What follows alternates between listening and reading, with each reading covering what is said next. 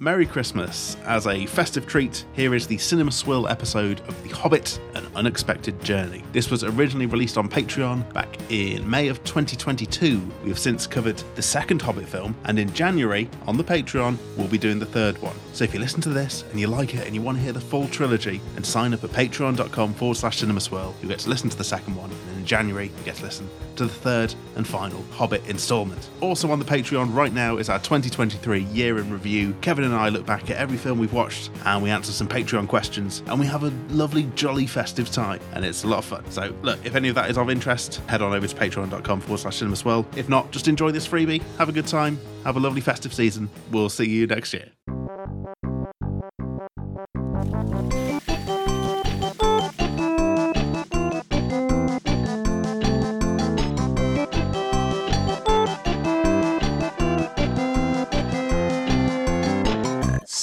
Swill! Glad to report I've still not seen Rick and Morty. It's episode number 40, coming to you from the toxic online fan base behind the paywall where we're good and safe. It's me, your old pal, Cowboy Kevin, saddling up through the swill filled streets of Hollywood, California. And do I hear a Kiwi calling us back to New Zealand? It's Sam Chaplin! It's me, Pickle Sam. Um, Wubba, uh, some sauce from McDonald's. No, I get. I know. Um, I, I get that because I've seen Banksy, so I know that actually. so don't. I've seen a few of those around the Camden town. I've become a pickle. Thank you. Uh, welcome to Cinema Swill. It's a big episode. Big, big You're naughty so episode. fucking miserable sounding. Look, okay. Look, look la- last episode, I had COVID and I watched Catwoman. and this is the cure right here, Ah. baby. This episode, I feel in an unrelated way sniffly and ill and tired, and I had to watch. We know the it's the fucking Hobbit. We're doing the Hobbit, the unexpected journey. Are you saying in a literal way this movie has sickened you? S- Straight off the bat is what you're Right. telling us. I felt tired last night. This morning, I feel ill, and the only thing that happened between then and now is I watched the the Hobbit. And and I've watched that. I watched the regular cut, the one that's on Netflix, whatever that is. I watched that. Currently, at time of record, it's on Netflix. I watched the uh, proper version, thank you. I had to uh, finally, after three or four years ago, I believe I bought it whenever we started this uh, beautiful Patreon. I splurged as a little Christmas present. I bought the Hobbit extended 3D Blu ray box set, despite the fact I do not have the capabilities of any. Like, there's a list on the back, like, you need this, this, and this to do the 3D have none of Blu ray. And I have none of that equipment. Yes. And it clocked in at three hours and three minutes. Okay. Not including, though, the extra 10 minutes. I shit you not, it took me 10 minutes to figure out which of the three discs that just said film on it I was to put into the fucking Blu ray drive. Well, you went on a real unexpected journey of trying to find the fucking disc, the one disc to rule them all.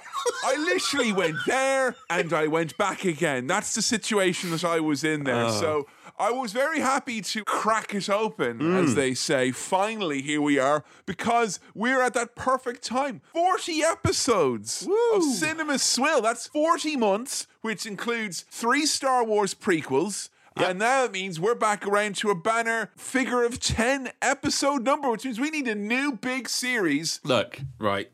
We're back in the land of prequels to big famous trilogies. And I think after The Hobbit, we've run out of those things. But, you know. I don't know, Sam. There's a whole bunch of other Star Wars movies out there. I don't know, Sam. There's a there's a certain Clone Wars movie that uh, is out there as well. I don't mean to put a crimp in your day, but I will Yeah. put plans in your calendar for a later date. Is all I'm saying. Well, I, I can't wait for episode fucking 70 of Cinema Swill when we watch something like that. But, so you, you've watched, like, I don't know, 14 minutes more Hobbit than I have. You know what? And I knew, I knew, because when I sat Yeah. down to watch this, I knew you'd already watched it. And I, and I honestly thought there's literally no point. I genuinely don't think it'll be an issue because I think when we did the first Lord of the Rings, we watched the regular version. The second one, we watched different versions. And the third one, you were forced to watch the long version. And it didn't really make much of a difference. So I think, honestly, me having watched the extra bit, I will see if we can find where Sam has missed out, if he has missed out uh, along this very, very long journey. Sam, had you seen The Hobbit before? No, no, I haven't seen The Hobbit before. I'd not seen this before. Um, I, I genuinely feel tired talking about this fucking thing. Oh, hey, I've got a little pre-chat question. What frame rate did you watch it at, mate? What frame rate did you watch it at? Well, that's the thing I wanted to address first and foremost. Yeah. Is actually Jan Framer because that was a contentious issue when this movie first came out.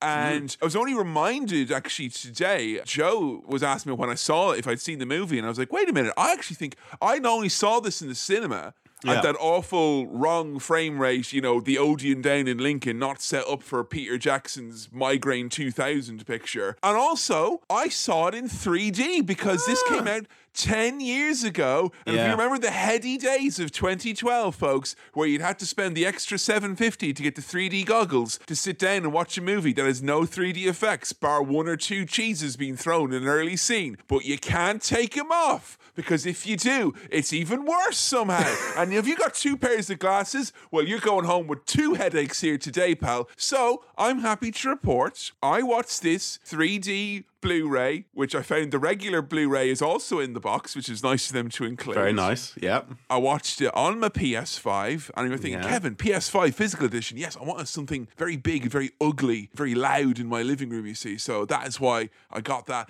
and I've had it on my TV, and my TV does have the old 4K capabilities Okay. of playing 4K. So for the first time ever, I saw this movie at the high frame rate on Oh. a screen that could actually depict the high it. frame rate. It, And I'll tell you what, it was fucking gorgeous. Okay. It looked beautiful. Really did. And when I first saw that movie, folks, I was like Ian McKellen. I was on my hands and knees in tears, crying at all the CGI and how awful it all looked. And I swear to God, it looked so nice. Not perfect, Ah. but really nice. Really nice. See, I watched it a regular cinematic 24 frames per second on God's Netflix. I don't know why I call it God's Netflix, but the Netflix. all right, there, Mr. Englishman. It was God's Netflix. So God's Netflix, as our Lord and God's Savior Netflix. intended. I watched it at 24 frames per second, and the effects looked weird. oh, you watched it wrong. No, I watched it right. I think. How did you watch it right? I Well, was meant to watch it on the nice. But people thing. thought the 48 frames per second was bad at the time. That was a controversial choice, and a choice that most people didn't like. I mean, first six months of having this TV, which we've had Yeah. for a couple of years from before the pandemic, mm. the first few months of watching stuff on it, when you have that special 4K whatever mode on, stuff did look a bit weird and a bit ugh. Like I remember watching like Blue Planet 2 or whatever on it and being like, oh, it looks a bit like warbly almost or strange. But I think my eyes have adjusted. Maybe that's it. I don't know. I can't tell you, folks. I'd seen the movie before 10 years ago on a big screen. It looked fucking hideous. I watched it here today, and I've got a long list of things I want to pull my trousers down about this movie. but how it looks is mostly not one of those things. Ah, okay. I, well, I've got some things to say about how it looks, and it'll be interesting to see where our notes differ on this. Well, like just as an example, when I was doing this, Joe, the intern, was doing audio editing, so she Yeah. wasn't like watching the movie. She was just sat in the next chair, Yeah. and she commented several times, going, she was like, "Oh, that's pretty," you know, just randomly pointing. And she's no fan of The Hobbit, let me tell you. So Ah. No. it was with an impartial observer who was not actually watching the movie, confirmed as being at least eye-catchingly pretty. But I should also preface this whole review by saying that this is the only movie I ever went to the cinema with my dad, who loves Lord of the Rings, and it was our special tradition, who turned to me after 20 minutes and said, This isn't very good, is it? Yeah, yeah. I remember you saying that. That didn't bode well. Uh, That No. didn't bode well getting down to watch this, let me tell you. Were you dreading it, Sam? Were you putting it off? Uh, yeah. Well, no. Mm, look, Uh, uh, uh, yes or no, yes or no? it, it's a yes or no question. In terms of our scheduling, it, I had to watch it on a night where I'd just come home from a holiday. oh no, Sam. These were short haul flights, but you know, we, we had to be up very early for the first flight, and my sleep has never recovered since then. Oh no, Sam. So, look, I, it's not like it's not like I was necessarily dreading it, but it came at a time where like we've just got home from a, a bit of a stressful journey, and now I've got to go on an unexpected journey, which is stressful in its own right, isn't which it? has its own stresses and concerns. Ah, j- that's sad. That's sad because I just wanted you to experience some Lord of the Rings, but it sounds to me like you've experienced the dreaded, oft-quoted "The Ringer." You know, you've been put through said "The Ringer." I would say I've been put through the ringer by this movie. It came along at a, a difficult time, maybe. Well, not a difficult time, but like it, you don't want to watch this when you've just come home from your holidays and this is the first thing that you No, do. You you watch this back. on. You watch this on the plane. You watch this on the plane, not after the plane. Oh, just to be clear, I'd have had to fly there and back again and then there again to have watched this on the fucking plane because it's such a long film. Oh, come on. You didn't even watch the extended version, Sam. Fair weather film. You're meant to be a representative of cinema. Didn't you hear the latest? Come on now. One more thing. Is this a controversial swill choice, would you say? Because this is a big Okay. blockbuster movie. I cannot think of a movie franchise that seems to garner constant negativity and then apathy quite like this. Like, yeah. I remember Lord of the Rings, and I have to accept the fact that we're talking about a film series now here in The Hobbit that came out when I was in my mid 20s, as opposed to Lord of the Rings that came out when I was like between the ages of 12 and 16, which is like, ah, fucking Yeah, happy, yeah. nostalgic child cinema times. But genuinely, it felt like Lord of the Rings penetrated every facet of pop culture for those four years. It was fucking everywhere. And then The Hobbit penetrated every facet of culture for 2012 and then was not a peep to be heard of it, while other movies kept coming out. I don't think it's controversial, nor do I think a lot of people will here think it's controversial because it is critically maligned for the stylistic choices of the visuals and all that, Yeah. for it meant to have been a Guillermo del Toro movie that then got taken over by Peter Jackson, who didn't even have any fucking storyboards, and it's a real messy Yeah. production. And it won fuck all awards compared to Lord of the Rings, which was an Oscar Galactus, as we call in these circles. The Lord of the Rings trilogy hoovered up various awards. Oh, Return of the King got like fucking like a dozen Oscars or something crazy like that. It- Yeah. It got like Titanic levels of Oscars, which is maddening in many respects, even though I love those movies. But this is not controversial to include here, despite the fact that I found out, right? Yeah. This made the same amount of profit, roughly, as the Lord of the Rings trilogy. Hmm. Lord of the Rings trilogy made around $3 billion in profit. This made around $3 billion in profit, the trilogy of The Hobbit. And I, I don't understand how the fuck that is. And that makes me think that critics and the vibe of what we think is on the ground means fucking dick all. From a business perspective, they performed the same. Yeah. You know? And know, we've said on Cinema Swill in the past time that if it's a successful movie, it is a blockbuster and therefore should be on there. But I think this falls into the same weird cracks that the prequel trilogy of Star Wars did. Yeah. There's enough of ye who've lost enough hair and have given yourselves fucking all sorts of ailments being upset about this over the years. And. I'm one of ye. So it has to be on here for the sake of those people. So we didn't feel like we wasted those years, right? Right. Yes. Let's go. Kevin, uh, I'm just going to get straight into it. I, I, Sam's got his coat on. He's in the car, like, and I'm and I'm checking around if anyone wants to go to the toilet, like, you know. beeping outside the fucking door. now, I, I want to get into all the Guillermo del Toro, all that stuff. But I think we're go- we're going to end up doing the other fucking Hobbit movie, so we can come back to that later. I think this is Peter Yeah. Jackson doing more of this thing, splitting it into three long fucking films. Fine. Seeing that magical. Olden writing it straight away like annoyed me and brought back painful memories of watching. Really? I was just like, oh, it just. ugh. It's the opposite of the Star Wars scrolly text.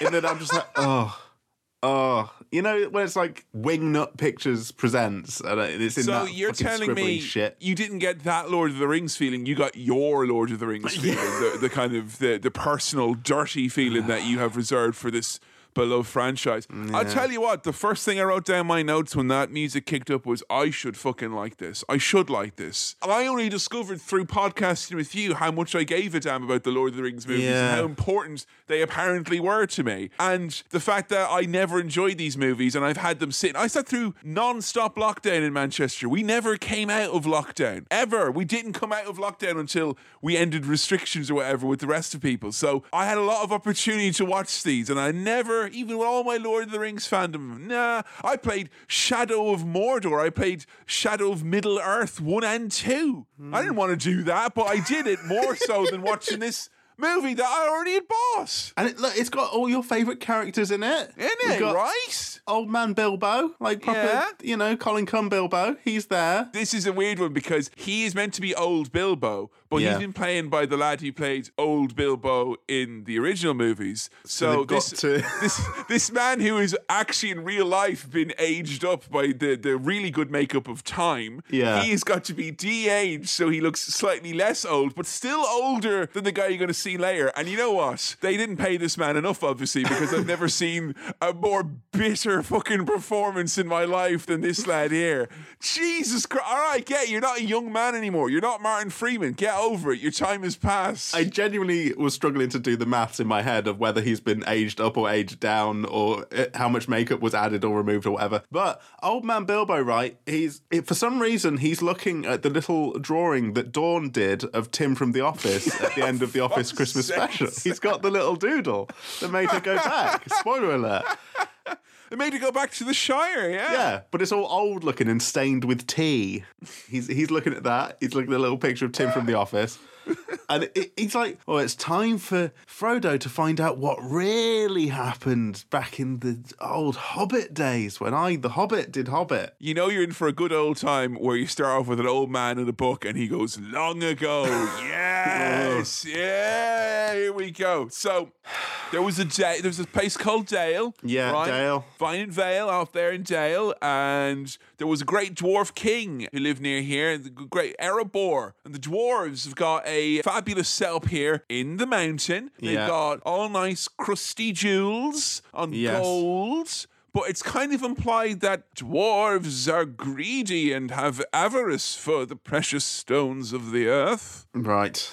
I mean, there's a guy called Thror, Thror uh, T H R O R, which I feels like a typo. Thror. And then there's the dwarves, Arkenstone. There's the heart of the ma- there's a stone, heart of the mountain stone. The stone Yeah, is the in the mountain. Arkenstone. Arkenstone, and- and they got obsessed with the gold. They wanted all the gold. They loved the gold. And there is a scene literally where he's just sat around by all this gold, and Bilbo's like narrating, going, and he went all sorts of, all, he's all fucked in the head now because he loves gold. And just him walking around going like, ooh. Uh, he's just kind of Gold. jigging about, like, you know, just Yeah. honestly, the, the most simple terms, he's doing his stuff while there's a load of gold around him. And I'll tell you what, there's one person who doesn't want to yield to that Arkenstone, Thranduil. Am I right? I mean, once mean- Thranduil got eyes on that, it was a whole other story. Am I, am I right, Sam? It's a real fan deal or no deal situation. Um, I wrote down in my notes. I've just, I've just spotted this that I forgot that I wrote um, during this whole backstory bit, like flashback to the past.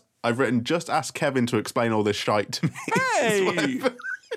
I've got enough on my plate. right, but a dragon. Explaining things. a dragon comes to town to the gold the co- town full of gold and it's great because for eagle-eyed and eared viewers of Lord of the Rings, yeah one of the dwarfs is told to sound the alarm with this uh, this bit of uh, quotation here. Balin, sound the alarm. And I know what you're thinking. Balin of Balin's tomb fame, the, the site of the fated encounter with the cave troll when the fellowship were, were nearly broken in the mines of mm. Moria. The one and the same, Sam.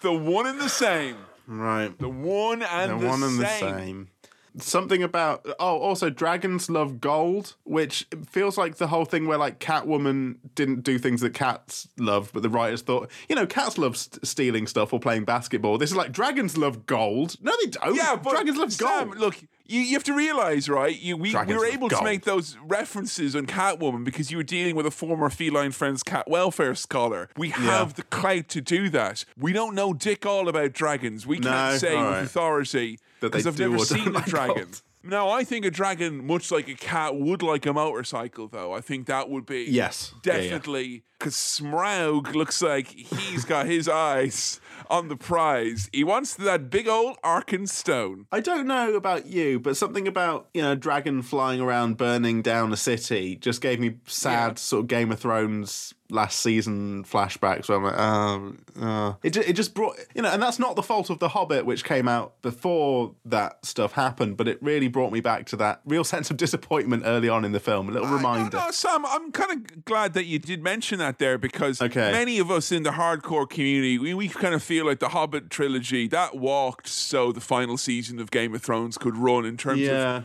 really annoying people and irking a sensitive fan base. So, you know, it is honestly good that you saw that connection there, you know. Uh, the, the elves, they don't Yeah. want to help. They don't and the best thing about it is that Bilbo is like, and no one knows why. But the great thing is that the actor who's playing Bilbo doesn't give a shit. So he reads this literally like he is a sat nav telling you how to get to Dorchester.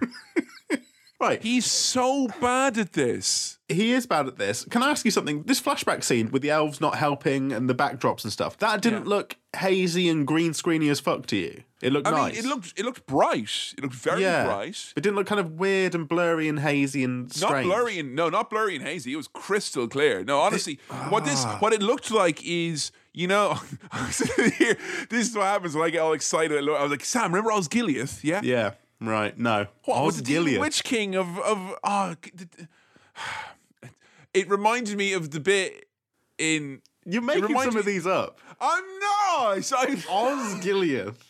it reminded me of the City of Men. It reminded me of the White City of Gondor. Right. It had a little bit of that. It felt very Lord of the Ringsy. It felt very bright. It felt very crisp.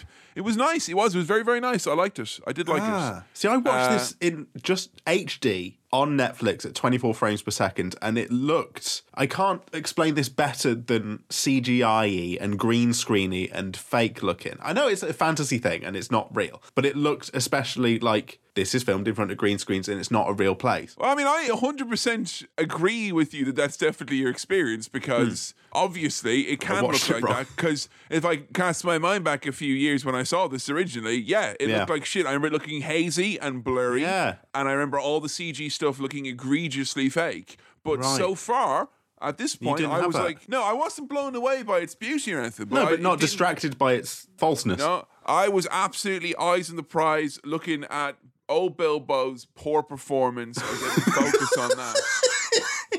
You- you- That was fucking hazy there, yeah. There were no technical limitations that could distract you from the performance limitations of Bilbo here. When he was in the booth, the editor should have been like, "Can you try a higher definition voice, maybe? You know, fucking up the ante a little bit, please, if you don't mind." So the dwarves they lost their homeland, so they now just have they just wander around and they don't have anywhere to be. So they- dwarves. there we sad go. story, very sad story. Right. And what is very apparent about this is that somewhere buried in this very, very long series of movies that are Mm. all very, very long, there is like a I don't know fucking pamphlet of the original book. That, or if you want, you know, The Hobbit is a book that was so short that it was the book that bow boys were given in school when I was in secondary school. It's like go read this. It's like hundred pages long. It rhymes. What's bowl It's boy? got hobbits in it. Like go read that. What's bold boy? Bold boy. Bold boy. Bold Naughty boy. boy. Oh, okay. Oh, Bold. okay. Right, Bold right, yeah, child, okay. Sam. You send him over there. He's being rude over in the corner reading naughty books. You sit Right. down there and you read The Hobbit, learn about literature. And not very often are you reminded of the fact that this is meant to be The Hobbit, that book that you all probably read at some point, or your parents read to you enthusiastically at some point. But he has his little bits in here where it's like, a hobbit hole, which is full of growls and oozy smells and dumb ship bells. And it, when he gets into his silly rhymes, it really took me out of things. And uh, Hmm. Okay. I, I found it hard to find the Hobbit hole charming at this. After I had also found out that this set had been previously taken down so that Peter Jackson could use it as a guest house. And then they had to return the Oh. set and update it for making the Hobbit movies as one of the many Ah. contentious elements of Peter Jackson's relationship with New Line Cinema, who he did sue and swore he would never film this movie for them. But time makes fools of us all. A, a real unexpected journey. the thing that took me out of it a little bit was Frodo coming in Oh. with, with his fucking youthful, smooth face tune filter that he's got going on to age him down. Because old, uh, what's his face? What's the guy? Elijah. Elijah Wood. Elijah Woods. He's older now, so he had to be young, aged down. to be young. young. You're going to have to be young for this role, Elijah. I'm sorry. Oh, Really? Yeah, you're going to have to be. Right, Bilbo's had there's some party for Bilbo. Do you, do you know what this is in relation to? Have you connected No. the dots? What is it? This is right before his party in Fellowship of the Ring. His 111th Oh, birthday. oh, right. We that's the that's the party that we And that's right. why we get the extended. Uh, did you get this in your cut? Because there's like literally a five minute spiel about the Sackville Bagginses. One of them hid all my spoons. Oh, yeah. Yeah, there's a bit of that. So wooden here. I, I really I skipped over that mentally. I just like, know- thought, you know what it is is? not relevant to the You, story. you know what it is? He was probably there with his agent being like, No, I can do a Peter. I can do the three movies. I've still got it in me. I'm a Hmm. young man. I can still do it. And like, no, you can't. And it was such was the aggressiveness of him wanting to do it. Like, you know what? We'll put you in the movie, and then everyone can see why we made the decision that we did. Yeah? If you won't figure it out, maybe the entire cinematic universe will figure it out, and then maybe you will afterwards. That you're not cut out for it anymore. Why is he so bad? He's being Bill. You're be Bilbo. You put some spoons in your pockets, give it a bit of oomph. He's fucking monotone. I don't want you to tell me what happens in the other two films, but I got worried that this whole old Bilbo telling the story was going to be used as a framing device for the other ones back, as well, like. and he's going to come back and do more. I don't want I don't want to know whether that happens or not, but it makes me scared. What nice as well about these scenes is that Yeah. because when it is Bilbo still technically has the ring, at any moment here, conceivably, he hmm. could go, yeah, you know. And Yeah, so you're, yeah. I was kind of on my edge my feet the whole time. I thought the older Bilbo doing that would have been fucking horrifying. I would have shit a brick if he.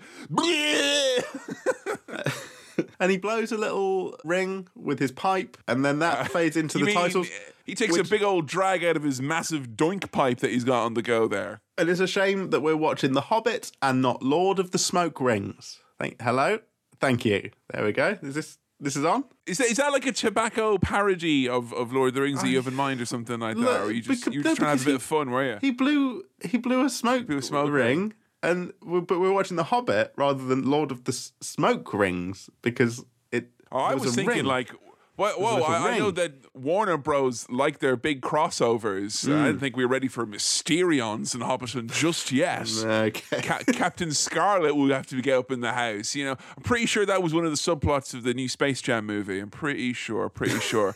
Gandalf. I don't remember Gandalf being as much of a petty knobhead as he is in this first scene of Gandalf. You know what the problem is here with El Gandalf is that it's like you know ten years after the original Lord of the Rings, Yeah. and Ian McKellen has gotten as old as Gandalf was meant to be in the first movie, but he's putting an extra twenty percent of holes, and as a result, he sounds fucking knackered in this movie. He sounds mm. knackered. He looks. little fucking hobbit prick.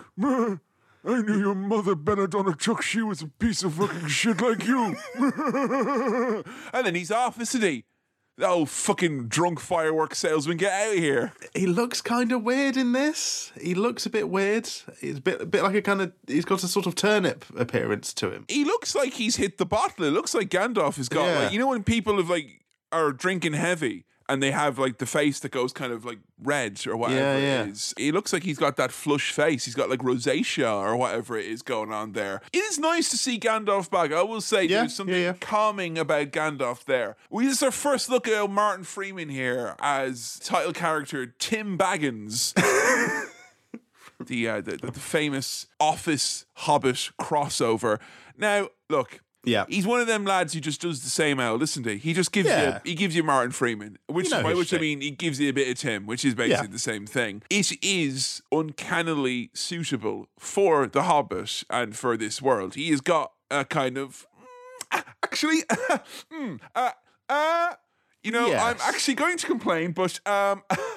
I can't do it because I'm uh, British and I have to ask my Irish friend Kevin to do it. Said every uh, person I know in this country ever. So that he's got that quality about him, you know. And I feel it. He's not out of place here, even though there's a few moments he gives us the Tim face and it's a bit on the nose. The whole time I was hoping for a wry look to camera, and we never quite got one. He comes close. He does A the few, sard- a few, a few sardonic looks to the camera, Ah. but they're not. They're not Well, wry. They're never quite to camera, you know, which is a real Uh, glancing. You- in that direction. you get the looks, you get the looks, but he's not he's not doing it at camera, which is a, a real shame. And it's, but it's very brave of him to not rely on that because I he could have so easily been Sam, that is that you didn't watch it at a high enough frame rate, so you couldn't actually. I missed, I missed like the one Yeah. frame where he quickly does it. yeah, no, no. The extra 19 minutes in my version is all him just going.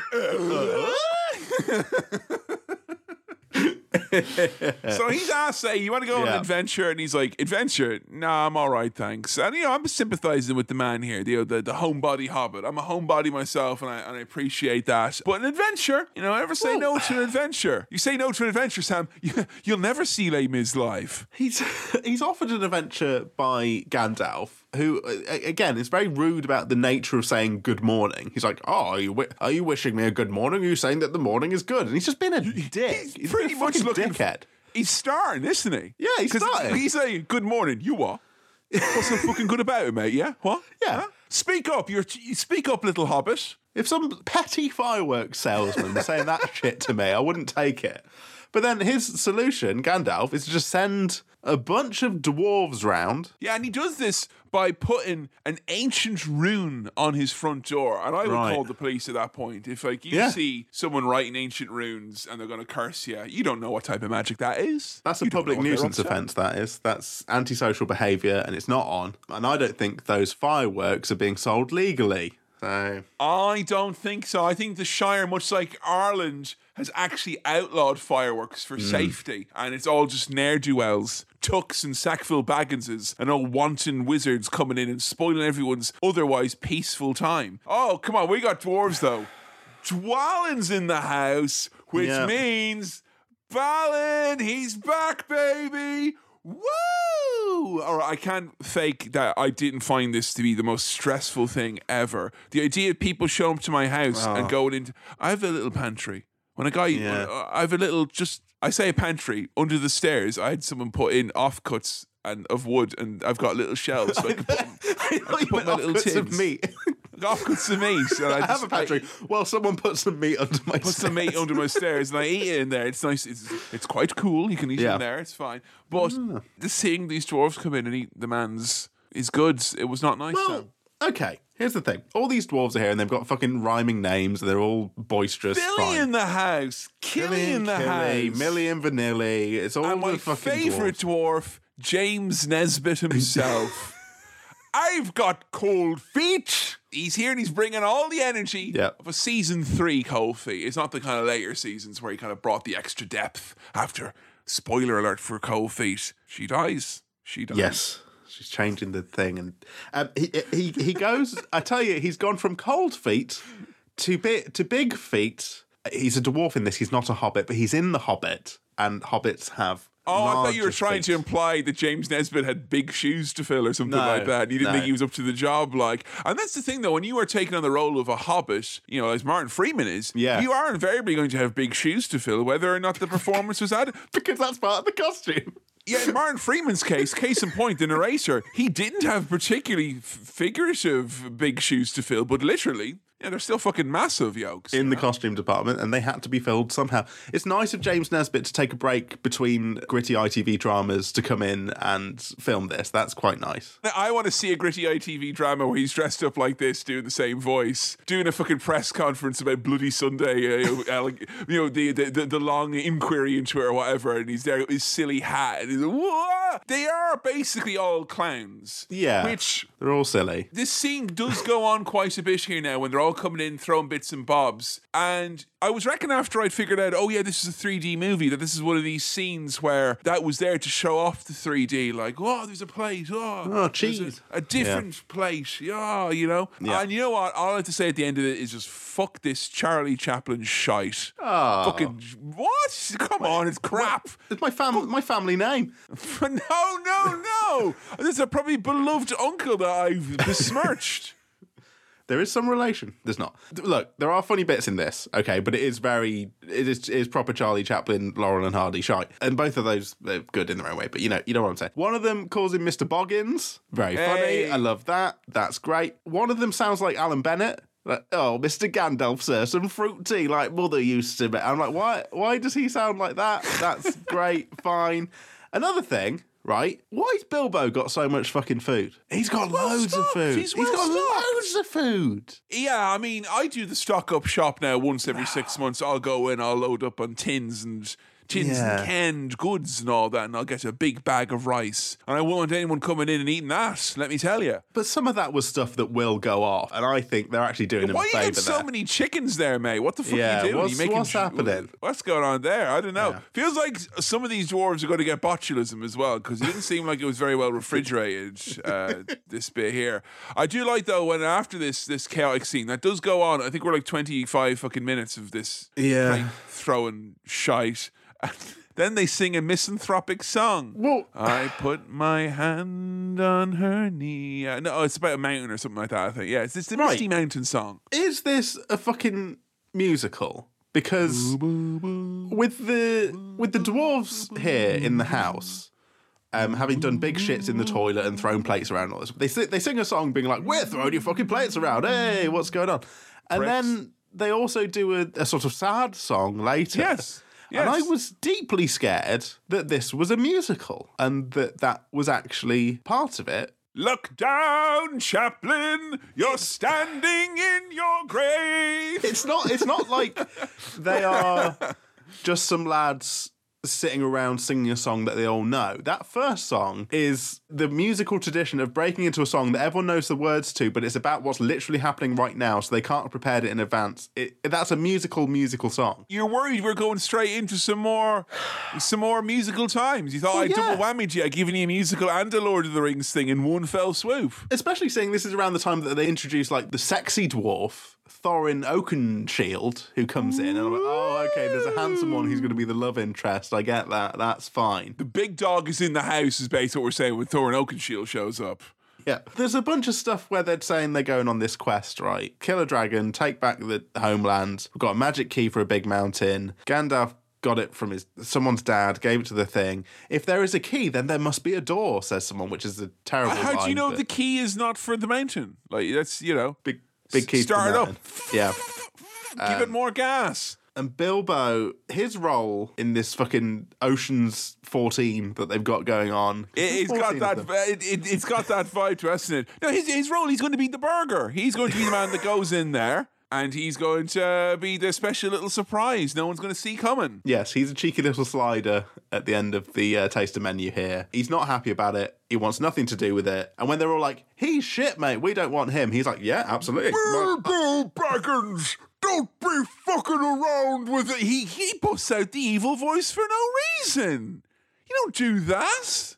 We're having a nice dinner, and he's fucking busting that out. You want that in a night out? And he, he won't sign the contract. He won't sign the T's and C's.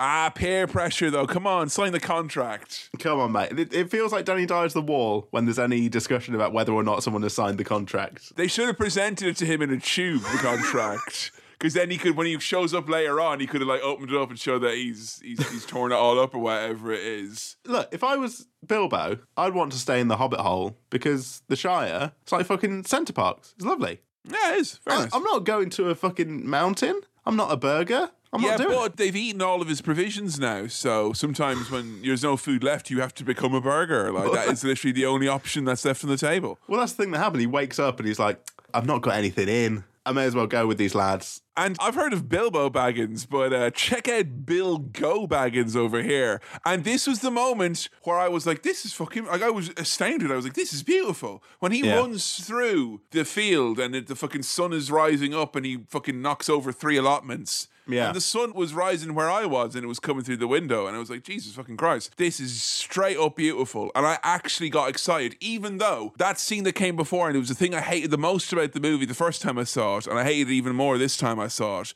because not even the chat of dwarven politics could get me interested. But this was like pretty as hell, this whole like woodland bit. And I think I wrote down like 10 times in my notes, Jesus, New Zealand is pretty, which I'm Yes. surprised by because when I came out of the first movie, the first time I saw the movie, the word pretty did not leave my lips, other than saying it was pretty bad. I think this bit looked nice because it. I think it was a real set and real place. I think so. Yes. So it, it that looked nice. His little "I've got a golden ticket" moment where he's running around like "I've signed the contract. I'm going on an adventure." Wee. And there's That's, loads of know. the hobbits are actually hobbits who were in the original movie, like the gardener who goes. they're there, Yeah. and then the nosy ones who are like, yeah, they're there as well. You know the They're all ones, All the little And, noisy hobbits. You know the, the dirty one with the shit all over his. The shitty hobbits there as well. Yeah. So he, um, um, he's had a change of heart, and you can tell because there's some "I've had a change of heart" music. oh dear, excuse me, I, I lost myself there. That's all right. I was going to say the little one with the shit all over his trousers. He's there as well. You know that one. He's he's your favourite.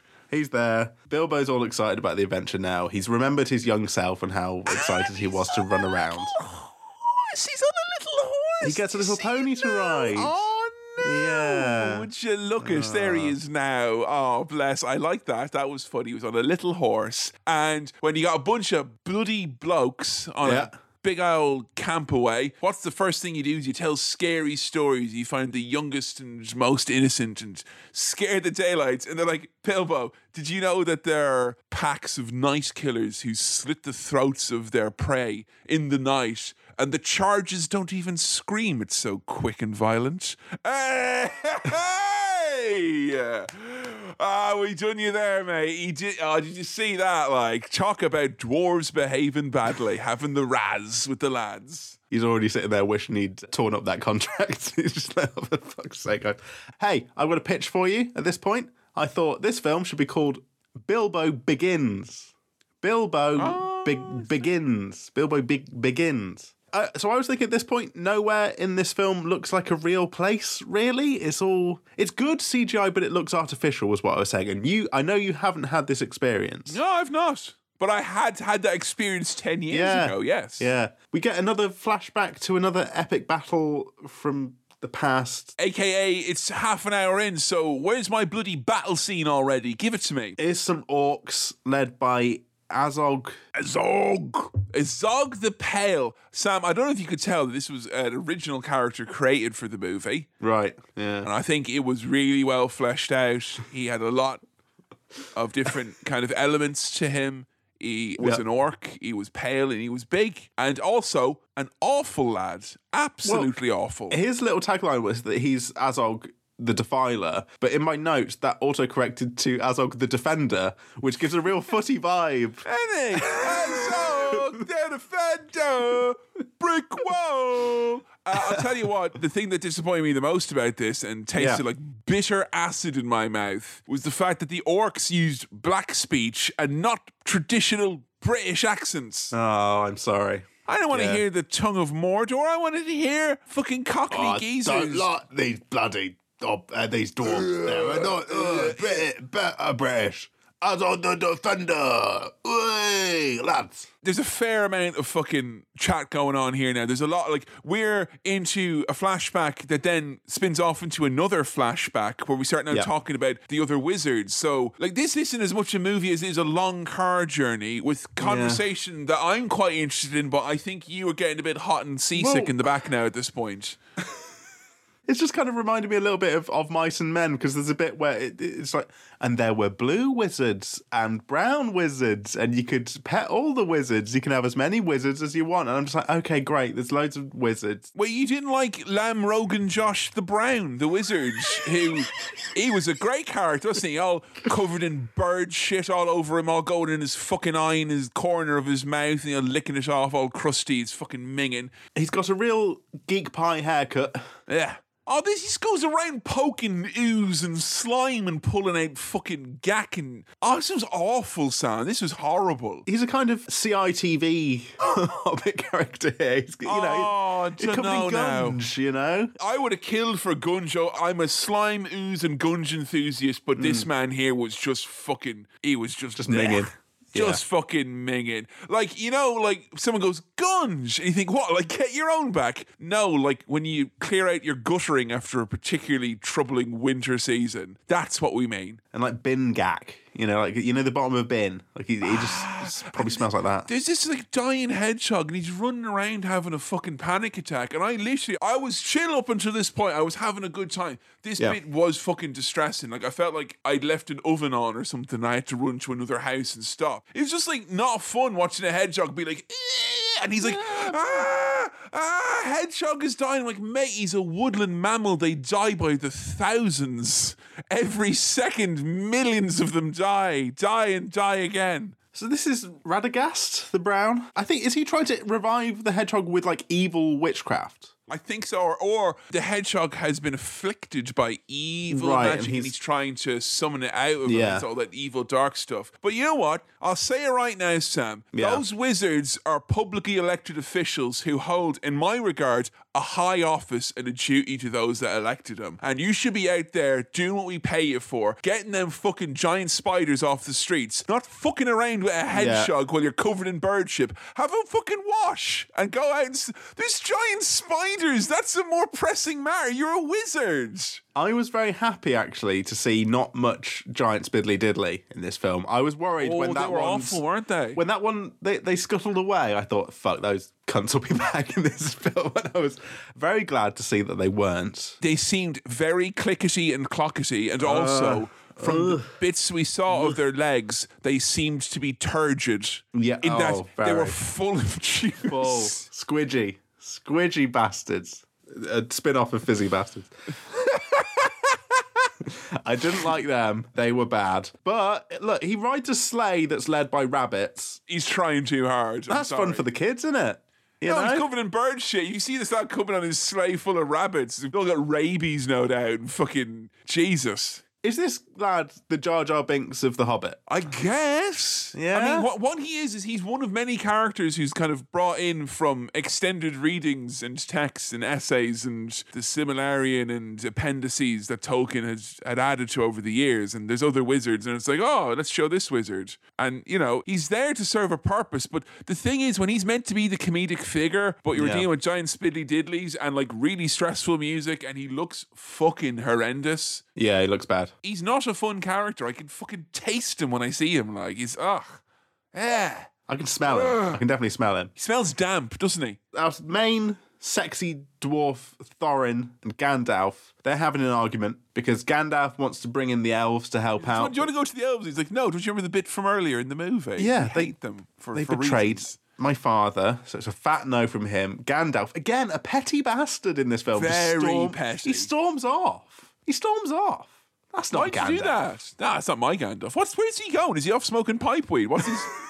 You know, he's weird. He's on edge. Something about this lad. But look, I'll tell you what, we've got bigger problems on our hands because someone's eaten the horses. Mm. There's a horse meat scandal. There's, and I'll tell you, Sam, in 2012, we're all stood up.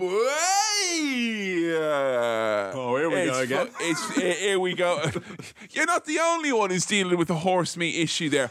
I Hmm. was so nostalgic for the horse meat scandal. Say, remember when that that was a scandal, a proper good scandal, That was a good scandal. proper British scandal, isn't it? That was a fun scandal. it was fun. It was, and I love that some people saw it as a horrible thing because there was lots of horrible elements to it.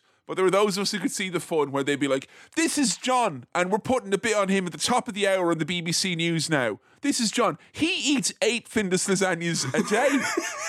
He's eating like a whole brace of ponies at this race. He's, you know, and he's like, and I'm honestly, I'm sick of it because I thought all the time I was eating these lasagnas that I was not eating quite as much horse as that. Like, it's ridiculous, you know? Ah, good times. Good times. Times. Here's my fun horse meat scandal joke. My grandmother, no longer with us, I'm sure I've told this story before, was once on holiday with my parents and they were presented meat of a dubious nature. And my grandmother started eating it up like a good Irish woman. And she says, What's wrong with you? There's good food on the table. The meat is nice. Why aren't you eating it? And someone whispered to her, I believe it's horse, madam. And she went.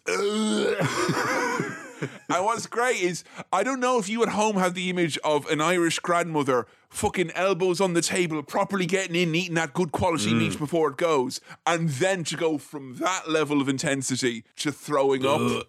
Gr- uh, great stuff. Rest in peace, Granny. Fucking miss you, man. Jesus, great stuff. And Sam, who would have figured it out? It's the same people who at the horse meet first go around. The British. No good British trolls eating Yeah. horses. Om nom nom nom nom. They've turned on all the lasagnas and now they've turned to the hoofed animals nearby. These is fresh nags. Um, nom, nom, nom, nom. I love these horses. I like this bit a lot because they're all very British and there's Yes. a little bit of a grotesque comedy to everything that they do. There's snot, there is them scratching their arseholes, they have got what appear to be very smelly rags fashioned into clothes of some sort. There's a bit where Tim from the office is trying to steal a knife from a troll's arse thing, his little arse rag. Were you wearing. expecting a fart there? Because I was Well- really, I was like, oh, His head's right next to his arse. The troll does a little scratch, and then Tim does a little. He, he he's so close to looking right in the camera. He wants to be like, oh, mm, ooh, you know, a kind Gareth, of real. not again. you know, the, the, the classic catchphrase. But there's no guff. There's no. He doesn't get a fart in the face, and I thought this film wouldn't be above that, but it apparently is above that. Right. In terms of CGI looking stupid, when he gets picked up by the troll and the troll tries to blow its nose. Oh, it was a bit. Catwoman-y there, wasn't he? He became That the looks 360 model, didn't he? Yeah, yeah, yeah, yeah. yeah, that looks fucking crap. But this was like this was like a fun little scene, and the, the dwarves kind of come to the rescue. They threaten Bilbo, so they lay their arms down, and they're all Yeah. going to be eaten. And there's something very pure and cartoony about 14 people all in little sacks being like, "No, don't." Don't slowly cook us on a giant cartoon spit like Bugs Bunny. It really feels cartoony, doesn't it? But like this for me, this was like the most joyous bit in the movie. And like when I thought that they were going to do The Hobbit, I thought we would get more of this, more of the kind of fucking parochial, you know, Three Stooges act with the big trolls and kind of silly because it's a, like The Hobbit's a kid's book. And Yeah. like what I, I've been reading about like Guillermo del Toro's like original vision for this and all that, and he's like, I spent a year just watching World War One documentaries and being given artifacts from World War One from Peter Jackson, who's a collector Right. of memorabilia from that time. I'm like, mate, stop watching about the Great War. Just fucking That doesn't sound fun. like they're trying to make him into a pie. They say they're going to squish him into jelly. Like, you know what? I'm, that's the kind of level we're at here. You know, less of the fucking bleak nature of humanity and more of trolls scratching their bums. yeah, we want Tim from the office stalling for time by arguing that you should cook these guys differently or use different seasoning. That was great. And the bit where he's like, oh, you don't want them, that they've got parasites, and the dwarves are all stupid. They're like, don't say that. And like, Come on, guys. And he goes, I've got huge parasites. And cold feet as well. And that, that means they're like, oh, I don't want to eat him. Those fucking ice cold feet. Ugh. The description of that is "I've got worms in my tubes" is that. I mean, that's that's funny. Do you notice that the dwarves, like, other than Thorin and Balin, I guess, Yeah. 90% of the dwarves say fuck all. Yeah, like, There's all these weird looking fucking dudes in the background. It's like, what's his, the big fucking round one, what's his fucking story? The weird lad who's got a slingshot for some reason. Here, Dennis the Menace, come over here. What? Yeah. Why? wh- Who are you? What's the fucking story? I, I would wish, like, even with the extended movie, and it would be three hours long plus, I was sitting there going, like, I know nothing about any of these lads, and I feel Look. like they all look silly, and I feel that most of them will sound silly. So give me a bit of bip bop, you know? It's much like Lost, right? Where there's obviously loads of survivors from the crash, and you see them as extras in the background, but there's clearly a main cast that we've got, and they get all of the big stories here. How other did ones, like I. Thorin Oakenshield get his tattoo? I don't know. He took a gap year, I think. Let's do a whole episode. I'm hoping the the defamation of Smeg or whatever the next one is is going to have like a kind of Nikki and Paulo story in it, where I hate that I know that as well. Like, oh, geez, the Lost Forum was lit after that episode. ah, we all thought it was very clever indeed. look, right. I like that about Lost. That that third season, um, look, little Lost aside from me, okay, that third season was in production while it was still on air. So those episodes had aired. They saw that people didn't like these new characters, and they had time within the same season to write them out and write an episode where they got killed off. You don't get that now. It's already done. It's already it. taken care of. That's why Lost is a proper show. Not all these fucking heartless shows on you know on HBO and Netflix where they batch cook them and all of that. They're making these episodes to order, just on the guessing fly. on the fly. You know, guessing really what it is that you actually want. Yeah. Somehow analyzing that data. Well- you know, very very pro of them. Speaking of cooking on the fly, you know, Bilbo Hey! Manages to convince. We brought it back. He manages to convince these trolls. These are trolls, not These are trolls. cook them until it's daytime, which is when Gandalf can be like, the sun! Yeah, Gandalf appears and he's like, It's hospitality, Bilbo, and you can't piss on hospitality. I won't allow it. Hmm. We What go. is like here with Gandalf, the vibe really is like he's the lad who's had a big blow up argument at dinner and he's had to walk away to cool his head. And he's come back now and he's brought the fucking beers in. Hey, Gan- Gandhi, here he is now. Oh, hey. I do like that the. The trolls literally say "you what" when they are confronted by this. You what? And then they get turned You to what? stone. You Yeah. what? You what? You what? You what? You what? You what? You what? It is. Um, it's fun to see them turn to stone because you get to see them later in the movie. Then don't you? In Lord of the Rings, Fellowship of the Ring. I did. I was sad when the trolls are when he goes. It's Mister Bilbo's trolls, or when Bilbo goes poof and turn them all to stone. That's that's what he's talking about here, Sam. Fa- So fan know. service, mate. Proper fan is. service. I Yeah. feel like a fan, and I've been given the full service. Thank you very much. You know what? That was a fun little mini boss section of the movie there. I liked that. You know, that's the sort of thing I can handle. That was fun. They've got new equipment now because they have uh, Because they beaten the beat mini the boss boss. as well. They got some loot to go through. And no, so it's not randomized. They get named items. You know, they get Yeah, yeah. oh, and a lot of this movie from this point on. Is them going to places and people correctly identifying the items that they have, which honestly, not even games like this would go to that trouble No, of saying it over no. and over and over again. I mean, the the fact that he's got Bilbo's got a little dagger Sting! That will glow blue when orcs or goblins are nearby. That's the most fucking video gamey thing I've ever heard in my entire life. Yeah, but the Tolkien came up with that in the I know, yeah. He thought of that while he was fighting in the trenches of World War One. Everyone around him was dying of rats and pestilence and mortar fire, and he was like, "Imagine a sword that goes blue." And then they all go over the top, and it faded and turned into all poppies, and it was the Yeah. saddest Blackadder ever. The- he was the original game developer, I'd say. JRR. Great stuff. Hey, everyone's favourite Radagast the Brown is now here with, with our gang. Oh, it's he's just fucking insufferable. He is exhausting as a character. Spitting out stick insects, you know, like doing silly magic tricks or whatever he's fucking. He's just, you know, he's just a goofy character. in a movie that does oftentimes feel like we're stuck in thick honey or molasses and can't just fucking get out of a scene, move on to the next one. Yeah. A lad arriving at a rate of knots and then be like, oh, I don't know what I have to tell you. Hang on a second. Like, it's so fucking on, mate. tedious. Come on. Oh, come Yeah. on. He's got the latest news on the street. There's a necromancer's checked in on Foursquare. no. What? Oh no. Ah. He's going to be the mayor and everything. Oh no. All of our preferences. I've been playing the video game Elden Ring recently. I'm about 55 hours in and I'm not anywhere close to having completed it, right? I'm not enjoying but I've realised that all this spooky fantasy, elves and goblins and necromancers and Yeah. evil spirits and abandoned fortified. What's that bit that the necromancer was infected or hanging out in? It's like a fort or mean the something. fortress of Dungledoor? a rundown fortress. I didn't make that up as well, by the way. That is what it is called. Uh, Dungledoor. Maybe I did. You have to check to Right. find out. The rundown fortress of Diddley Do. That's there, right? And hey. what I've realised is that all that stuff is much more fun when you can then run around swinging the sword and beating stuff. This just felt like an unskippable cutscene that lasted three hours. You know, like it, I'm like, oh, oh, when do I get to the bit where you know I can have a go?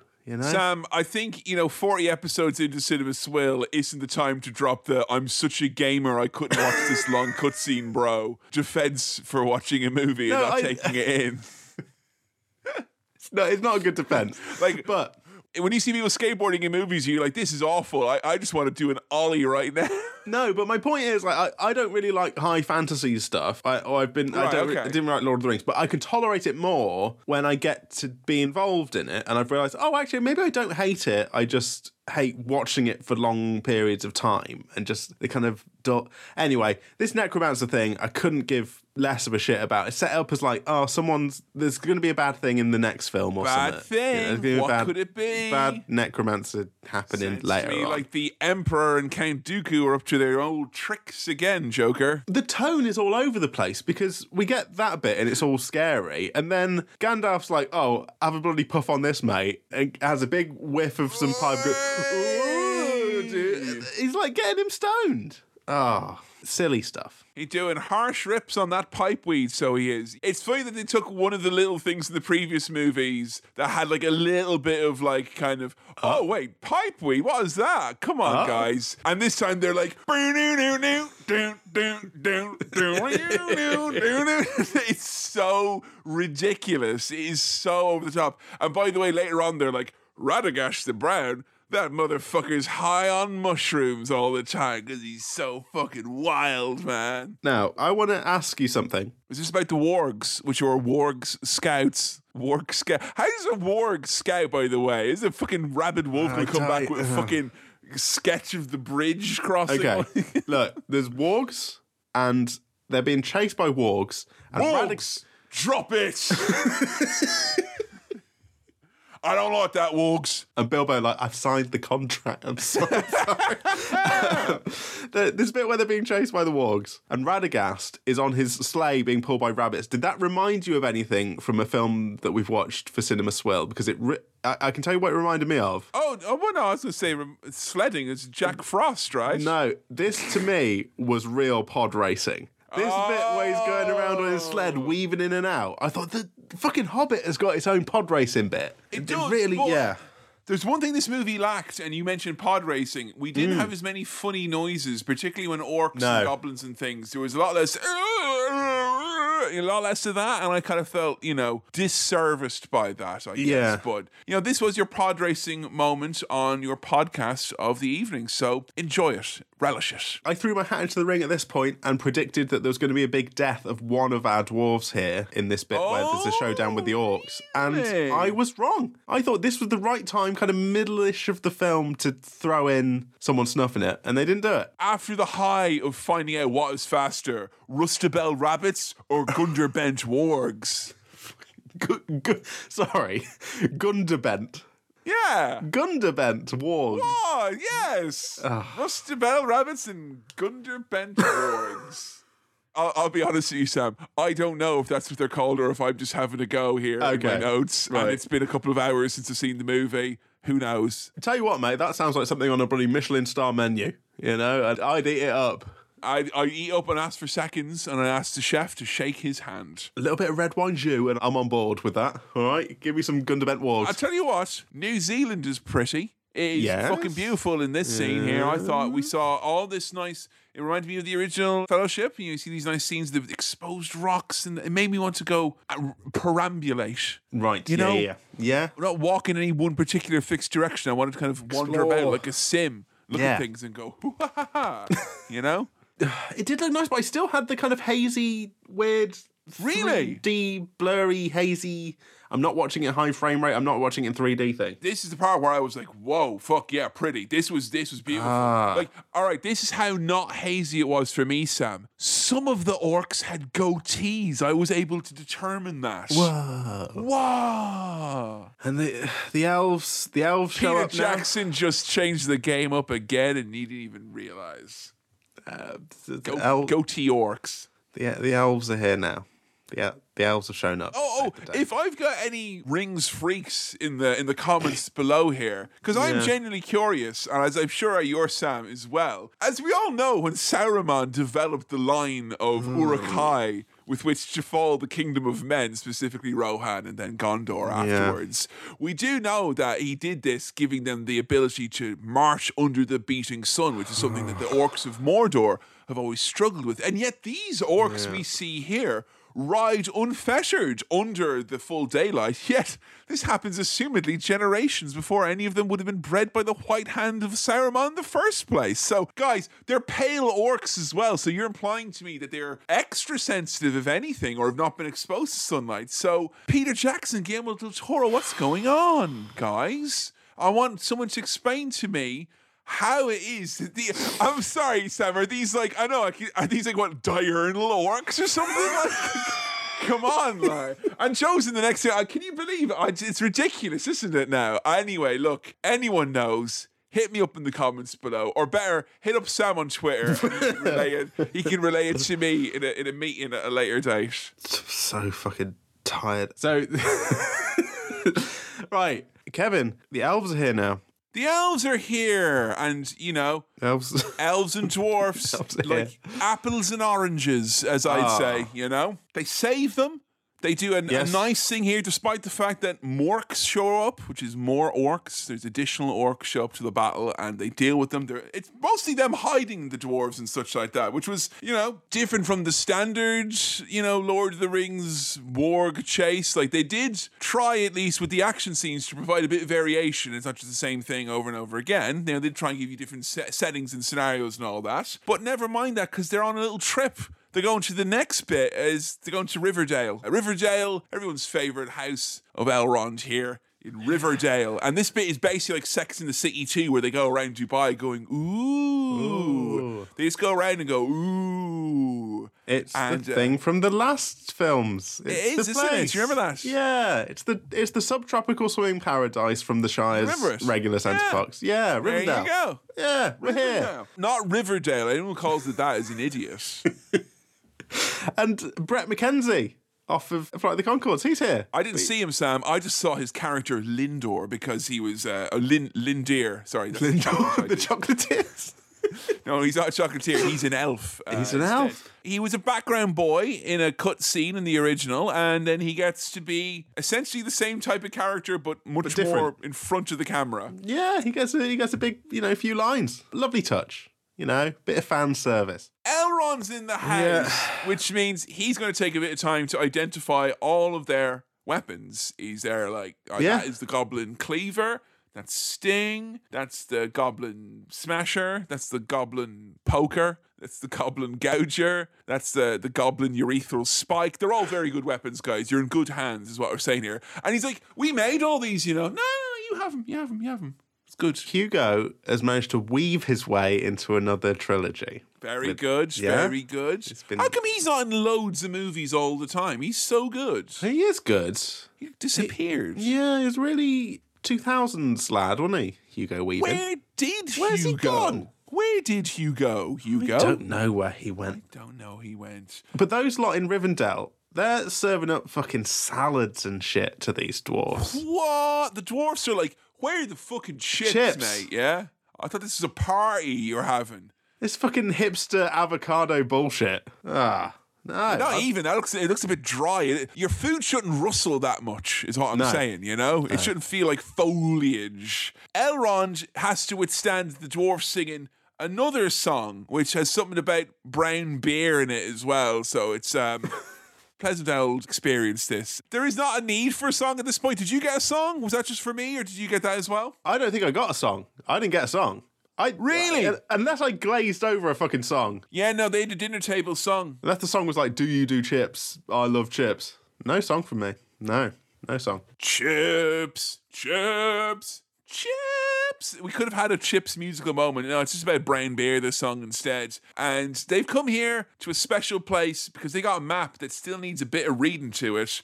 And this scene here was so like if this was a quest in a video game, you'd be sorely disappointed at how lackluster this was.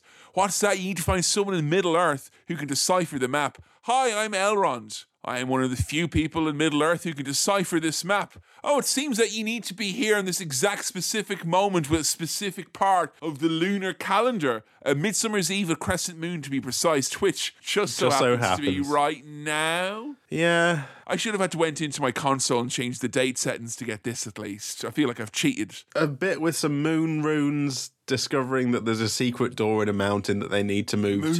to with the moon runes. So that's what these dudes do with the moon runes. Over in Camp Goblin, Azog and the gang are not happy. Disappointed that the Goatee Goblin Corps were not able to get the job done. They failed at the team task. Yes, and Azog's got his little whisk hand now. He's got his special. Li- He does, yeah. And you know, as a result of the failure of this task, I'm moving Grog over onto Vitality for the next one. You will. I be will the be the team leader next time, Azog. I, I I will, and I will show you how good I am. That's what Azog does. He points his little whisk at people and goes, "You are fired. You are fired." That's his thing that he does, like Sir Alan, Lord Alan. The dwarf scum will show themselves soon enough. All right, that's mm. good.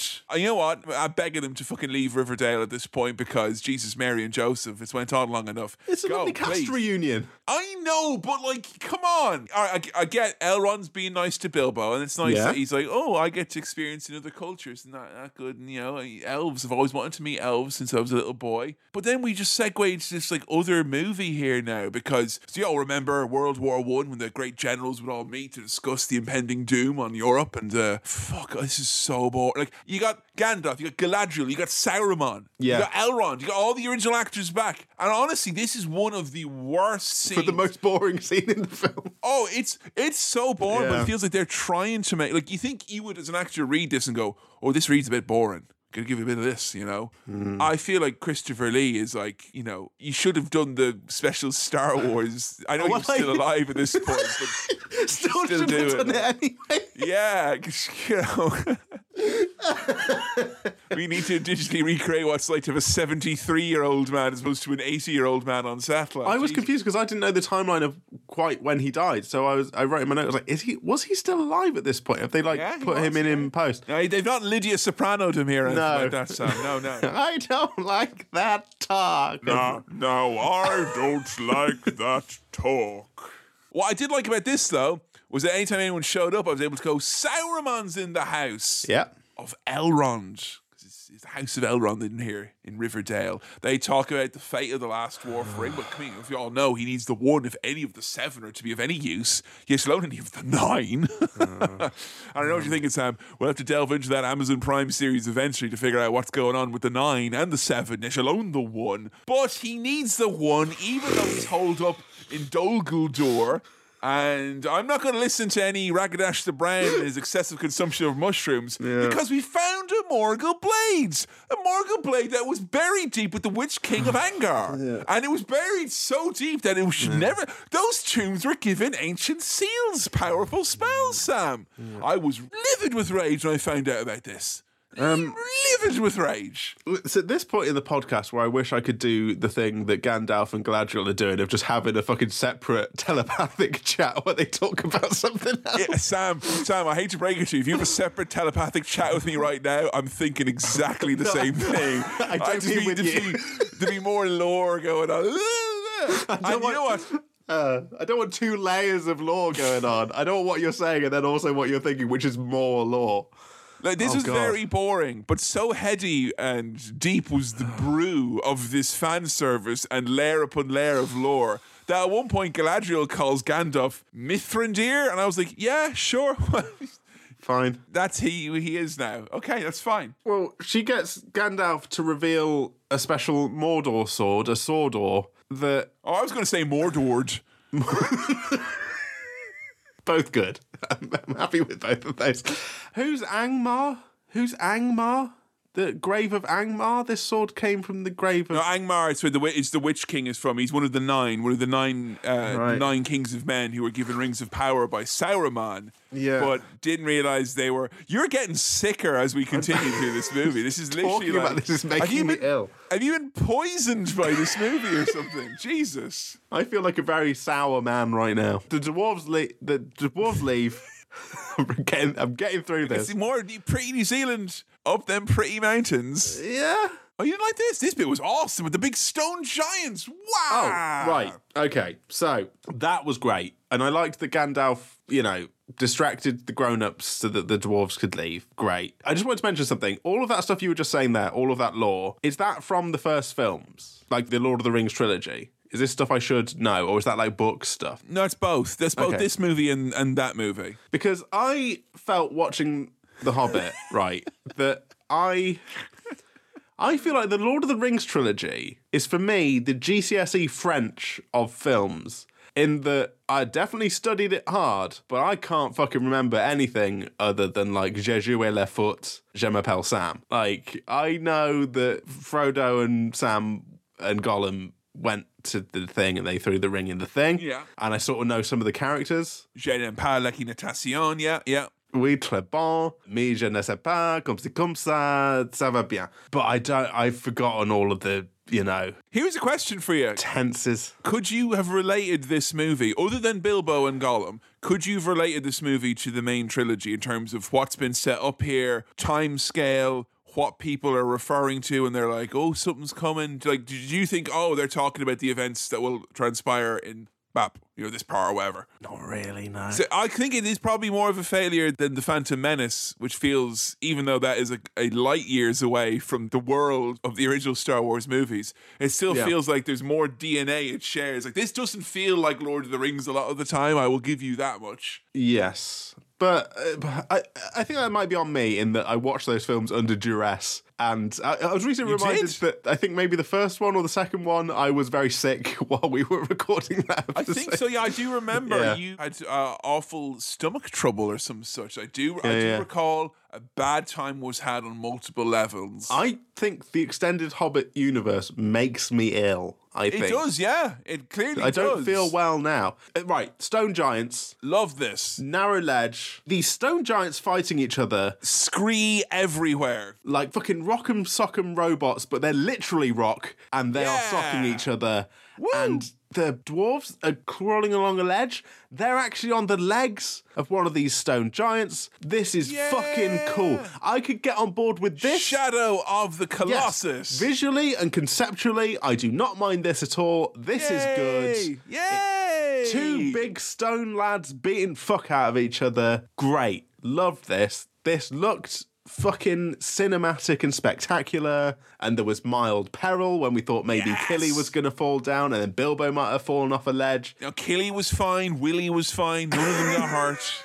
I thought this was probably for me the highlight of the fucking movie. This little bit here with these massive stone giants. I thought that's, you know what? That's cinema. That's Yeah. cinema. Yeah, as determined by the representatives. I, I think this is my favorite bit as well, honestly. It reminded me, it evo- invoked a lot of Lord of the Ringsy things, but also felt like specific to because they're all Yeah. dwarfs. It was one of the first Yeah, times yeah. we felt like, oh, they're only little lads in this big fucking monstrous thing that they can't control. They felt very vulnerable. I like that. That was nice. But it is still only like five or so minutes. You got to give it that. Out that's, of that's three the problem hours, About yeah. bit, is that it's Yeah. a, it is fleeting. It is definitely fleeting. But this is the, kind of the equivalent of, you know, that lightsaber battle in one of the prequels where I'm like, that's fucking Star Wars, man. There's your fucking Star. I got my fucking Lord of the uh, There it is. All right, here we go. And I'm not a fan of like big scale stuff happening and big CGI spectacle. But this, they knocked out of the park here. Well done, guys. And that's been Cinema Swill. And it's been a pleasure. Oh, oh no, there's loads more. There's loads There's more. There's more because they go inside the mountain. They get split up now. Bilbo and hmm. the dwarfs. And Bilbo he has to fend for himself against a goblin for the first time, and he does it. He makes a face like Tim from The Office after he kills him. It Is um, honestly kind of uh, misanthropic and strange that he did that. But then you see where the dwarfs are, and they are in Yeah. Goblin Center Parcs. It is incredible that they've got this big underground town with uh, five, six, seven, eight, one, two, three, four. Fucking jerk up the band. Here come the goblins. They're singing a song. It is, it is awful. It is awful. It is like Tom Waits trying to be awful levels. Like, we're down in Goblin Town. Down, down, down. And the dwarfs are just like, yeah, they're just listening. All right, yeah, Kill him, mate. Get him. Stab him. You've got something called the Goblin Cleaver. Use it. use that. also, in order for these lads to get trapped and ambushed, they fall down a little trap thing, and they experience a fall that would definitely kill them. Like they should be dead, but They all fine, land on whatever. top of each other, Yeah, so it's fine, Sam, fantasy, you know? fun. Yeah, okay, fine. It's a part where one of the goblins, because I had subtitles on, and it went Goblin One. Yeah, he went yeah when he heard the song. He liked hearing the song. Less squawk, more talk. That's what I say. Uh, 'cause We got a lot of chat between this big Goblin King. Who is disgusting. I don't like him. He is like this is one of the times where the fact that the CG was less hazy and more crisp didn't Yeah. work in my favor at all. He looked like a big disgusting sack of shit. There's a, a real scary jowl situation, you know? The big jowl. Ah. Ugh. Yeah. Ah, look like a big old bollock. I hated it. So at this point, just to give you context for how well I was understanding things, I had to run a little bit of a find and replace on my notes with the word orc and the word goblin because I thought these were orcs, but they're goblins. these these are goblins. goblins. These are the goblins. I keep getting them mixed up. And the way you can tell they're goblins is that when he's like, send a message to Azog, he Yeah. gives it to a little guy who's like, "Wah?" and he goes, He- that's a go- he- that because that, that's a goblin that is because you wouldn't look at that and go oh there's an orc it's a goblin isn't it But the orcs and the goblins are mates, kind of. You know, they got a working relationship. yeah but also I don't know if you picked up from the song but they are down down down in Goblin Town so they're goblins I'm struggling to remember whether I heard this song as well. I think I heard a bit of singing. No, you definitely Did I heard hear this. this. Yeah, yeah, this. Okay. yeah. All right. Like I would say this is the moment that if you weren't enjoying the movie would be the most testing because you got something hmm. that's like visually very upsetting. Mm. Yeah. A very busy looking scene with a million bits and bobs that Yeah. looks really not Lord of the Rings like at all. It's it's this very beige kind of Mm. you know, the goblins they look stylistically very, very different from what you used to. I guess that's the, the point or whatever. But when this fucker starts bursting into song, if you were wanting to tap out, that would be the time to do it, I think. but I couldn't tap out. I had to keep tapping in, even though I've definitely peaked and seen the best bit. But so Bilbo, he slipped off earlier because he's not a dwarf. He's like but been then he knocked fell. out fucking four times in this movie now, I swear. Everyone just wakes up in this movie. That's all that's ever happening. he fell down a thing and he found Gollum. And I fucking I know Gol I know Glom. I know lovely Glom. Nasty goblins is Oh Jesus Christ! This fucking this drew. This was like sitting in a waiting room, and there's two people chatting. They went on and on and on and on and on and on and on. Jesus. But this is a significant moment. I understand the significance of this. You know, the, yeah, because ri- it's the ring. the ring. He gets the ring. The ring comes off Glom. Gollum, and Bilbo nicks it like a real burger. He's being a burger. He's he's got the ring, and these two have a little showdown. And look, I enjoyed and was a little bit nostalgic for the gimmick of Gollum chatting to himself and having the kind Yeah. of no precious. Oh, I want to do this. Oh no, Gollum, I want to go over it. I thought that you know that's fun, and it, it was shot in kind of the same way. Um, what I didn't expect at this point in the film, with the the kind of mixed momentum that it had, was for these two lads to have what I can only describe as a riddle off. a long L riddle off. Yeah. And they didn't even have this in the three hour fucking Batman with the Riddler in it. I mean, what what this struck me as Sam, is that they did some market research and they asked people, "What's your favorite bit of the?" the and like everyone came back saying Gollum, Gollum, Gollum, Yeah. Gollum. I Yeah. want a movie full of Gollum, just Gollum, please. Give me some Gollum. And I I don't know if it's just me, but by the nine hundred thousandth fucking Gollum parody and Andy Serkis doing Theresa May, and like, all right, it's just for me, it's culturally spent. It's done, finished. I'm not putting that in my mouth again. It's finished. No, No, it's more. Gollum. I've chewed it. All the flavor is gone. He was there for ages. He tells Yeah. five riddles. Oh, and they're so long. And like, what? Do they know these off by heart? Do they like Martin Freeman's playing like he's making it up as he goes along? Look, I zoned out a bit during the riddle off because Yeah, me it really felt like it was going nowhere. It's so long. It is so. I think I got longer. It must be because I felt like they were down there for fucking half an hour. You, you probably got about six or seven extra riddles in Oh the extended cut, God. but it felt long for me. Uh, So the nature of this is, is like if he wins the riddle off, Gollum will show him how to get out of where he is. If he loses, Gollum will eat him whole. He'll eat his flesh. Right. The last riddle is, "Oi, mate, what have I got in my pocket?" That's Huh? not a riddle. That's not a riddle. That's cheating. And Gollum's like, that, that is cheating. And Martin's like, no, it's that's fine. Actually, that's by the rules. I've asked you a question. What's in my pocket? Yeah.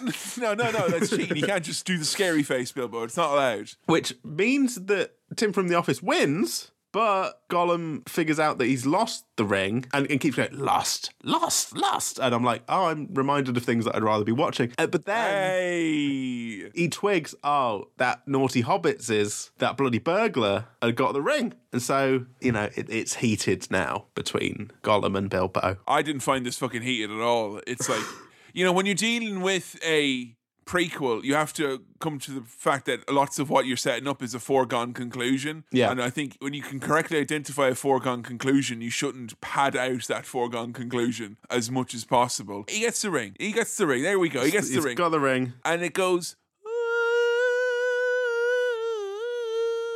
because it's Lord of the Rings. Lord of the Rings. implying, which this Yeah. is a prequel for. I was very happy to be back in Goblin Town. That's how upset I was from watching this long, boring bit. I was like, yes, the disorganized, shambolic, mostly bridge and twine filled Goblin Town, where the king is like, kill them, and there's like a hundred of them being like. Uh, what? Ah, what sort of a king is this? He can't even order a killing. a big goblin battle. Gandalf has swooped in to save the day, kind of in the goblin Not zone. before the Goblin Uh. King identifies all of their equipment. yeah, uh, you got that and He's that and that. "Uh, that's you've got this is the Goblin fucker. This one here. this is the extra long Goblin sword here that we've got now. That's the a extra good long one. goblin fucker. That's a good. got. That's a good one. That's a very good one. We one. get a little Wilhelm scream. Of course we do. A Thank little. A little. Yeah, we get a, a big might one. as well turn to camera and scream 3D coming through the screen. Wah! You, hey, you know what? There's a bit where some ropes are cut, and I think there's goblins holding onto the ropes, and they wrap around a platform thing, and it all gets spun up. That looked cool in terms of It did. big scale CGI physics stuff. Thank you very much. we didn't have the we didn't have enough of those noises i felt we had the creaking and all that i will say the goblins and the dwarves share reckless abandon for the architecture here because every second thing they do seems to be involving cutting a load bearing pillar that brings Yeah. down lots of stuff but i like smashy crashy and i remember this being really ugly in the cinema and this was something that was again a lot prettier this go around It was quite ugly on my viewing. I gotta say, you know, big How stones rolling around over these like wooden slats and stuff. It looked a bit shit. I did like the nice roly boldy though. That was good. Well, we're okay, left now. with, Uh, face off. Yeah. The Goblin King. Oh. Who died? This was so fucking Fucking shit. funny. No, I loved this. Did I you? Thought this was I hilarious. wanted a big goblin No, fight. no. I think, what are you going to do now, wizard? And then Gandalf jabbing him in the eye, cutting his belly open, and the Goblin can go. oh, yeah, that'll do it. And then dying. Oh, that is good. I wanted a. No, right no. ruin will smite you on the mountaintop. No, no, no. A little, like, uh, he's done for. He's like, oh, shit. He had a bit, me. a bit of Indiana Jones. Yes, Uh, yes. yeah, a little bit there. That's yes, what we got yes, there. Yes, yes. Yes. Well, we felt something in the movie. That's good. And the dwarves all fall down and they survive the big fall. They're like, oh, that could have been worse. And then the Goblin King falls on top of them. Two good goofs in a row here. Yes, And, uh, thank you. I surmise those two goofs with "fuck off" with your sub Marvel Universe patter. I, I enjoyed it. I don't know if I was like starved for. Wait, wait a minute! You want me to kill the Goblin King? All right. Good. And you know what? Martin Freeman may not do it, but the Goblin King, he sure as shit does a gym face to cow. He does a big fucking gurn when he turns. Oh, oh no. Good guy Bilbo. He spares Gollum. Too cool to kill Gollum, basically, because he's got an invisible ring now. He could have fully sparked him out, but instead he still sort of steps on his face in order to get out of there. He finds the way out. Now, there was a bit before, right, when they went into some cave or something, where Thorin, the sexy dwarf, the main sexy dwarf, I want to see more of Thorin. I feel like he's barely getting a look in here most of the time. he was like, Bilbo's shit, mate. He's been a liability since he got here. He doesn't talk like this. We don't like him. Ah, I think he's shit. And Bilbo's like, yeah, I'm rubbish. I'm going to go home. Oh, I'm sorry. And then, right, so there's that, and there's a little crisis of confidence. And then fucking James Nesbitt's like, no, you're a, you're a, g-" this is not any of the accurate voices. No, you're a good lad, and you're, you've got courage and, or something, uh, you know? And uh, You're not all- shit, Bilbo. look, you're not shit, mate. We've not got a home. You, you're anyway, right? And then now, because Bilbo's invisible, he comes out of that situation, and Thorin is once again slagging him off, good and proper, saying, Bilbo shit. Where did Bilbo go? Fucking hate Bilbo. Fuck Bilbo. Bilbo's a piece of shit. I hate Bilbo. I'm Thorin. I hate Bilbo." But. But Bilbo, he comes back out and he's like, "No, uh, hey, I'm still here. I actually made it out. I'm a good guy. I haven't abandoned you." And His little speech here is nice, but it feels like a little bit out of left field. I thought where he's been like, I understand because I enjoy the comforts of home. I like being all- home." You're all refugees. You don't have a home. In spite of the fact that we were told earlier they have a beautiful life of plenty on the Blue Mountains, Well- which has apparently been overlooked greatly. Okay. But he does his little speech. Also, I think Gandalf definitely spies the ring. He knows Oh, something's yeah. up. Yeah. uh, Oh, yeah. Hey. Okay. He's like, that ring, it's quite cool. And we, and we hardly have any time to breathe before fucking orcs, orc wargs, Azog the orc with his wargs is here. Ah, yeah. Now this was um, this was maybe where the thing I was praising earlier, where they're like, hand, you gotta hand it to them. They tried something different for like every action scene, so it's not just lads clashing swords and doing the same old, same old. Yeah. But when they're all climbed up in trees and they're all like little dwarves in mm, trees, Yeah, yeah. and then we're meant to have the big dramatic da da da da, Yeah, like yeah. Thorin and Azog clocking eyes, it, and he's just in a tree like clutching it on. it doesn't your feel life. right, does it? No, and it made No. me realize that the big battle that they're hyping us up for, Azog and Thorin, like I could really care less. Like neither of them are like you know I like Thor. I think he looks cool, he sounds cool, but I don't really know enough about him. It feels like, and Azog's just a fucking other lad, isn't he? He's just another lad with a whisk on his arm. For this to be the kind of climactic showdown of the film, yeah, it didn't feel big enough or right enough, or the the stakes didn't feel right. We, we yeah. I feel that way as well, but I think I felt it for very nerdy reasons because Right. I had no tension in this scene because the first thing Gandalf does is send off for the Eagle Summon, which is like the most powerful attack in the game. okay, I thought he was just like chatting to a butterfly. So we're just basically sitting there waiting, like, and they're throwing fucking pine cone grenades. Yeah, burn the forest to the ground, good guys, fucking bastards. So, like, yeah, it, it felt kind of without tension, and I think that is going to be a problem when you are inventing showdowns and trying to have a big dramatic end for the first part of a three-part movie series that is based on something that is the third of the length of one of the three movies that came before it. So, yeah, it didn't do it much for me. This bit, it was kind of a bit downhill at this point, as far as Bilbo was gets his time to shine, though. Although I didn't believe for a second that he wouldn't have been torn to fucking shreds in this fight. If this was a fucking real fight, mate, Bilbo Yeah, would right, have yeah. fuck- yeah, he wouldn't have had a Real- fucking chance. I like that Thorin got lightly chewed. That was good for Yeah. him. He gets get thrown to a wall, around the chewed up. But Bilbo, brave little hobbit, fights him off for long enough for Ian McKellen's magic eagles to turn up to save the day. Pretty again here when they were flying away on those oh, eagles. Oh no, it wasn't. that was me. really that It was wasn't. fucking That- gorgeous. It was like an ad for my telly or something. It was really nice. That was one of the shittest bits I saw Really? for me. And this, right, this made me think about something. Right, I had some interesting thoughts about the nature of 3D films and film preservation and film watching. What the representative of cinema, Sam Chaplin over here. I'm liking this. 3D films are a gimmick, right? And that gimmick has largely died, okay? Goodbye 2010s. this this film really leaned into the 3D thing, right? 3D was a big part of this. You can tell from the way the effects look, especially I, I was just watching this on a standard HD television, okay, on Netflix Yeah, at yeah, 24 frames per second. You could tell these effects are optimized for 3D and IMAX and 4K or 8K or whatever IMAX is. And I was thinking about the fact that we've got 3D Blu-rays, but 3D TVs are not being produced now, I don't think. I mean, yeah, I, I didn't, but also Sam, I didn't just need. I know you didn't watch it in 3D.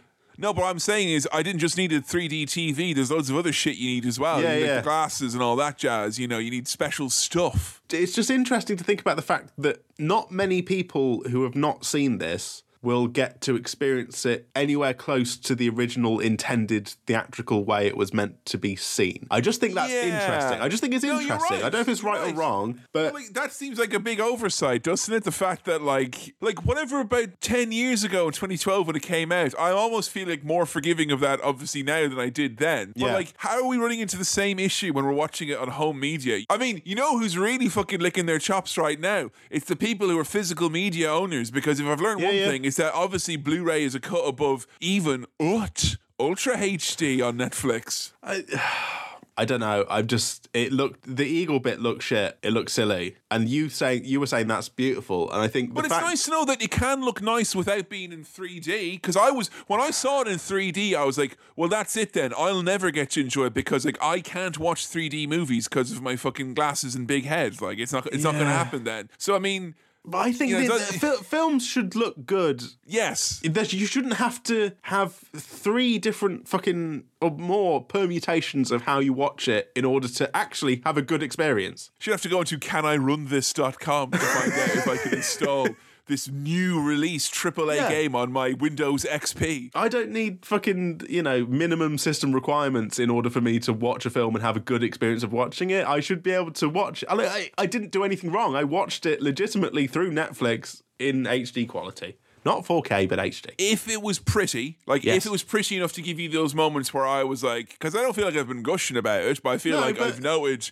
it's been pretty at times. Do you think that if it was pretty, that you would have, you know, had a different impression of the movie Well, than you've gotten? Yeah, that, that's the sense that I'm getting. It's weird to me that like the bits where you're like, "This is beautiful." I'm like, those are the bits where I've written this looked sloppy and shit. Wow. Like it, uh, uh, the fact that there's such a gulf of difference between our viewing of this. Or do you think that there's people who listen to our podcast all wrong and like the wrong format? They're not listening to it on the Blu-ray release, and then they're getting it's all like hazy and it sounds all wrong with different accents. Oh yeah, don't listen to this in mono. Oh god, no, you'll no. Get, you won't get the full stereoscopic experience. You need it on FLAC on Neil Young's proprietary device or the 3D Blu-ray. Those are the only two ways that I will let you listen to this podcast. Also, I absolutely want to release one episode of Cinema Swirl on physical media at some point. I think that would be really cute. There needs to be like a, some physical Cinema Swirl I you can think a, a cassette with the best of Cinema Swirl on it would go down a tree, baby. Oh, yes, please. Anyway, uh, that's just an interesting thought on the nature of 3D movies and how they get preserved and watched and experienced. Thorin's not dead. He's not dead,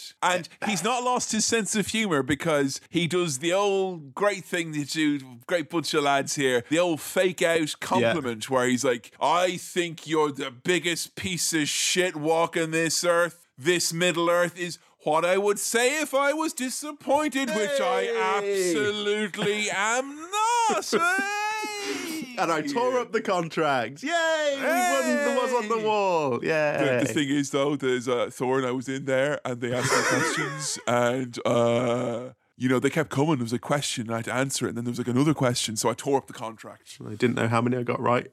Right. And They we can ended on the mountain. We ended They on can the beautiful see mountain. they can see their mountain home, but it still looks mm. fucking ages away. Well, as they say at the end of this one, and Yeah. wise words were never said quite like this. I do believe the worst is behind us. this is the Hobbit Part One, baby. We Oh. end with Smaug's eye opening. What could be coming up next? What is that dragon got up his sleeve? Benedict Cumberbatch as a dragon. I've seen the little the clip of him in you know the motion capture suit going. I hope So- he does his his American accent from the early Doctor Strange scenes. That's what I hope. Right. Well, You know what? You're a hell of a man for doing this, Sam. I appreciate it. we got Thank through you. it. We did, and you know Yeah. what? I'm going to say I was pleasantly surprised. I was absolutely Hmm. thinking this is going to be fucking like the hate watch of the century, and I actually Yeah. got joy out of it from like a hate watch. Like there was parts where I was like, "This is so shit." I'm actually having a bit of fun because of its complex lore, but there were a lot of moments where I was like, "That's just pretty," and I think the fact that it was Hmm. pretty. Is my overriding thing about it. I would say now, like, say what you will about The Hobbit, but on the right hardware, it looks a sight. Right. So that for me made it a decent enough three hours. I didn't think I'd be saying that. You know what I fucking hate about this experience, and I'm sorry. Was that Right. I've got a nicer one and you yeah. right. So uh, okay. You're there at dinner and I've gotten the nice proper meal and you've gotten an awful frozen pizza. Listeners, I've recently moved, right? And my fancy 4K TV, I'm not bragging, but my fancy TV is still at my parents' house, right? And so that's not here yet. This, right, the thing that fucking annoys me, I don't have my fancy telly here. I feel like I need to watch this again. Oh, right? no!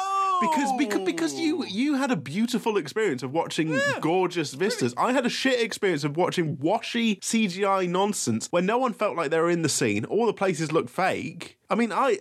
Uh, I, I feel I, wa- feel bad because Ugh. honestly, no one should have to sit through that dialogue, that pacing, and some of that acting, and also have to look at muddy textures and washed out colors. You know, because I was like, you know what, it's fucking, it's mm. hideous in many respects, but it is also beautiful. You know, it's I- an ugly beast, but it's a I pretty one at times. Actively want to watch this in 4K, 48 frames per second. I need to see it. I need to see. No, I need Right. to see some of it. All I'll say, I could say, yeah, because I don't Yeah. want to watch this again right now. Absolutely No. not. And No. 10 months' time is probably enough for me to watch the next one. You know what I'm saying? Yes.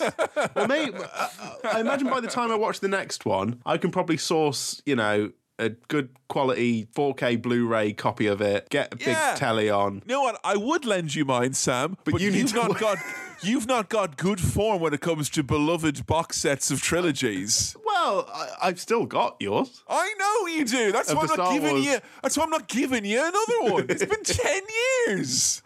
One day, Literally been ten years. one day there will be a beautiful handover of me giving back the Star Wars Blu-ray trilogy to you, and it'll be a sweet moment, and that will mark the end of Cinema Swill. But but it is not this day. But that is Look, not today. It is not this day. Sam, put us out of our Yeah. misery. More importantly, yourself out of your own. Are you going to flush this long, unexpected journey?